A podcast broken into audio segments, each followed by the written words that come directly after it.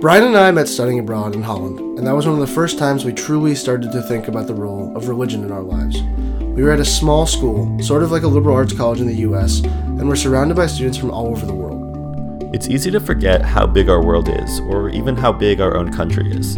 Actually, if this past week has taught us anything, it's that sometimes we can live in a bubble, without context on what else is going on in communities other than our own. Often, it's not until we leave the environment we've lived in our whole lives that we truly get a taste of the bigger picture.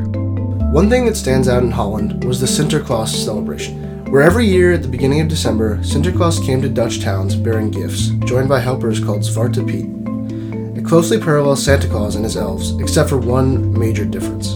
You know it's Christmas in Amsterdam when Santa sails to town, flanked by all his little helpers. Nothing out of the ordinary, but take a closer look and you'll notice all the little helpers have their faces painted black, wear frizzy afro wigs, and have big red lip.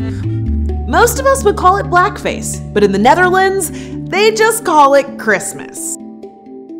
If you talk to a Dutch person who supports the tradition, they'll insist Zwarte Piet's blackface and exaggerated features are not racist, and they'll insist that he's a cultural tradition, not a sign of oppression. Surprisingly, though, over two thirds of the Netherlands say they have no religious affiliation, yet almost all of the country celebrates the arrival of Sinterklaas. Despite his name, history, and Christian attire, he's not thought of as a Christian figure in Holland, but rather a national and cultural one. This certainly doesn't excuse the racism involved, but it did help give us context for how on earth this tradition still continues in Holland. So, upon returning to the United States, I immediately saw a connection between keeping this tradition and some of the arguments that come up every Christmas here in America. I always thought it was silly that red Starbucks cups saying Happy Holidays instead of Merry Christmas made national headlines. But our experiences with Zwarte Piet abroad showed how much passion people can have about the traditions and religion they grew up with. I think it often takes exposure to a new set of experiences to understand our own lives better. In this episode, we're telling stories of how international experiences can help us better understand our own faiths, one from Qatar and one from India. I'm Max Barnes. And I'm Brian Benton. You're listening to Revolves Around Me, a podcast about the intercept of two things that think they're the center of the universe religion and millennials. Part 1 of this episode starts in Punjab, a state in northern India that is the heart of India's Sikh community and ends in a dorm room at UC Santa Barbara. So I grew up in a small state called Punjab in northern India, um, and I moved to America when I was 12 years old. This is Suman. She's 23 now and lives in Southern California. When her family came to America 10 years ago, it was to Valencia. Suman entered a public middle school in America, but in India, she had gone to a religious private Sikh school. So I went to um, a private school in India, and it was it went from kindergarten to 12th grade like just in one school. And it was a religious school like it was named after one of our religious gurus. So we had morning assemblies which lasted about an hour.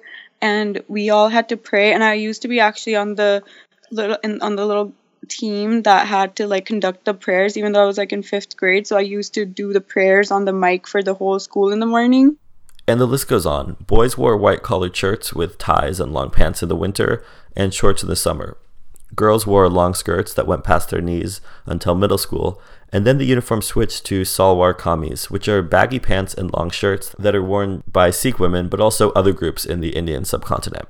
They would check if our hair wasn't cut or if our nails weren't grown longer than they were supposed to or if they were painted or not. So Suman's family wanted her to attend the school, though, not because of the religious affiliation necessarily, but instead because the quality of education that she would receive there. So, why did your family decide that would be the school that you went to? Those tend to be better than the public schools. Like, even, I mean, that's kind of the idea here too, in a way. But yeah, like, I, we had to pay more. And so it was just one of the really good schools in the area and just happened to be like a Sikh school. And there are a few things that come up here. First, this certainly had an impact on Suman, especially because she says her family was religious but not necessarily devout. Her parents had her attend the school because it was the best school in the area, not because of the religious connection. But now, because of the prayers she said every morning and how important the Sikh culture was in the school, Sikhism is ingrained in Suman's head. Even now I remember a lot of those things and I remember the scripture like when I go to church here now I can sing along a lot of the religious songs and stuff because I think they're just so ingrained in my memory from just going to that school. Sikhs make up about 0.32% of the world's population. There's 23 million of them in the world, and even in India, where 90% of the world's Sikhs live, they're less than 2% of the national population. In the United States, there's about 250,000 Sikhs, which is about the population of Gilbert, Arizona.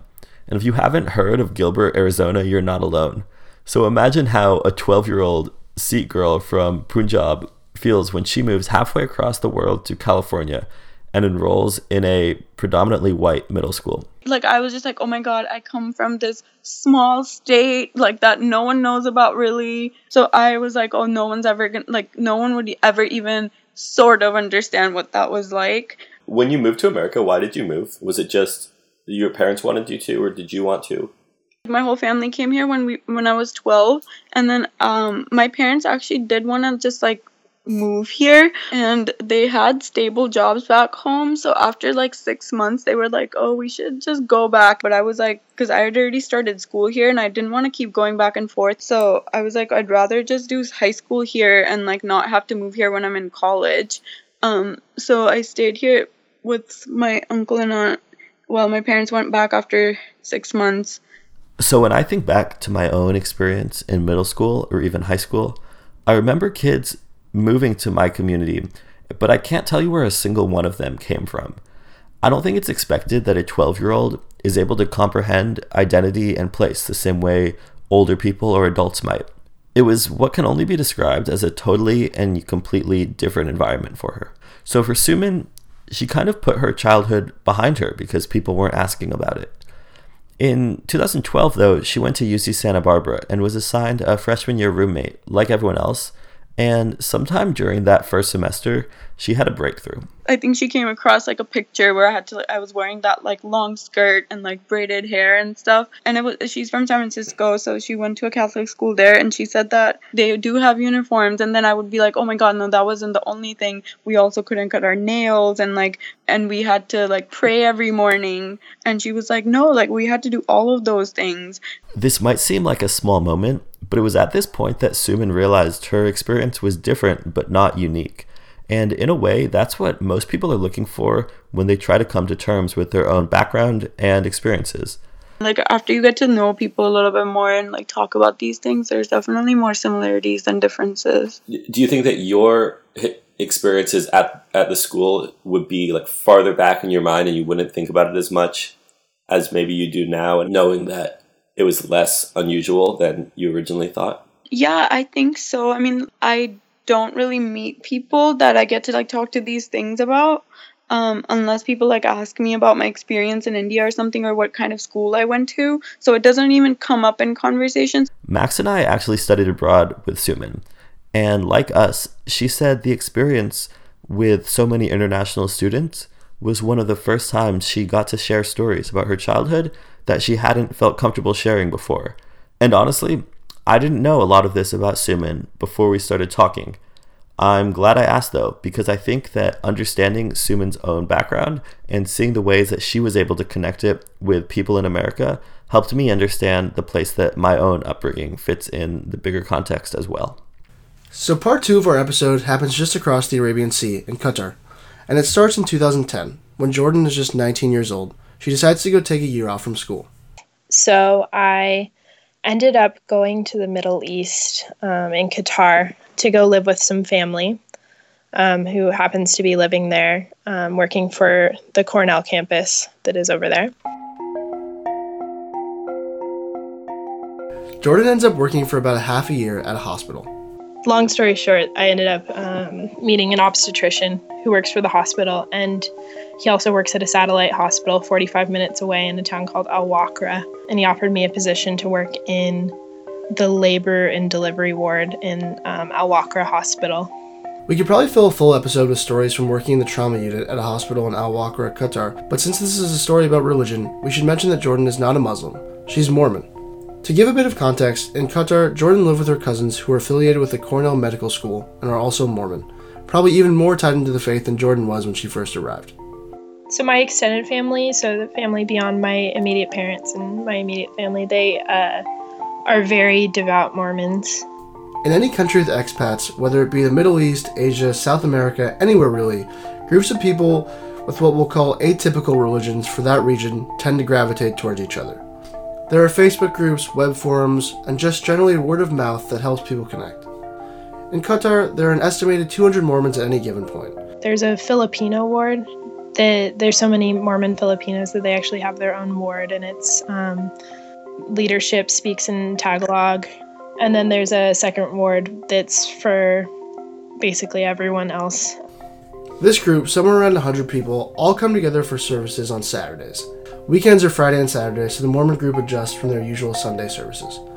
And the church had rented out a villa um, really close to a bunch of embassies, including the U.S. Embassy. The Mormon church was uh, not officially recognized, so we were actually meeting in secret in this villa, and we had a landlord who was supposed to keep it quiet um, that we were meeting there. But then the neighbors, I guess, started to notice that there were, you know, hundreds of people coming to this one building. Religious freedom in Qatar is complicated because while there's not a lot of government restriction and the Constitution provides for freedom of association, public assembly, and worship, there is a very strict ban on proselytizing, or attempting to convert anyone from one belief to another. The very next weekend, while we were in our um, sacrament meeting, we had people barricade us in to the building. They were Ministry of Interior officials. They basically said, like, everyone needs to exit the building and go home except for the church leadership. Um, and that included my cousin. And it's easy to think here okay, we've been told to stop, we'll break up this church and no longer congregate. However, the Mormon group was not violating any laws.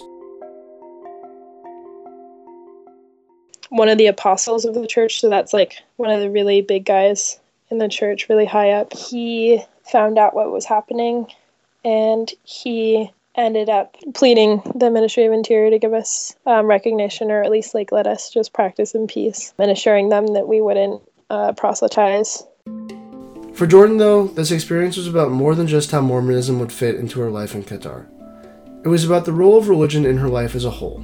Remember, she hadn't practiced at all during high school, and in Qatar, a large part of her return to it was because of the family she was staying with. Though there were definitely times where I felt like my affiliation with the church was not worth the trouble that we were facing, like during the time when things kind of all fell apart for the church and we had to go to the meetings in secret.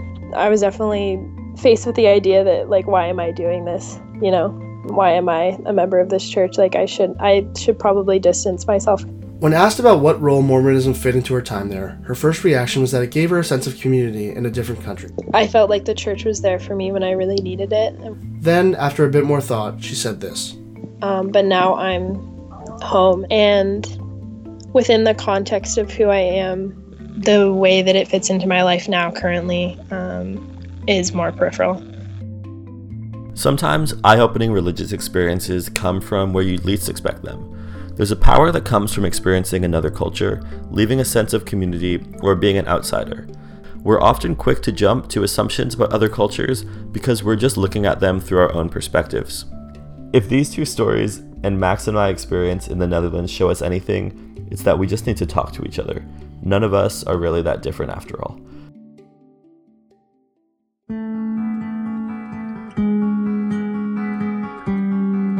Revolves Around Me is produced by me, Max Barnes, in San Francisco, California. And me, Brian Benton, in Brooklyn, New York. Our website is revolvesaround.me, and you can email us at revolvespodcast at gmail.com. If you haven't already, please rate and review the show on iTunes and subscribe.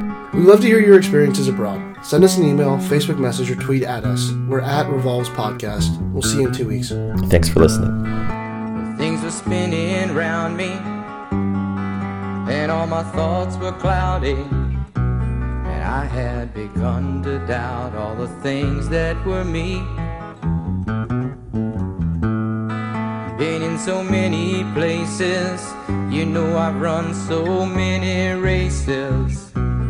Looked into the empty faces of the people of the night. And something is just not right. Cause I know that I gotta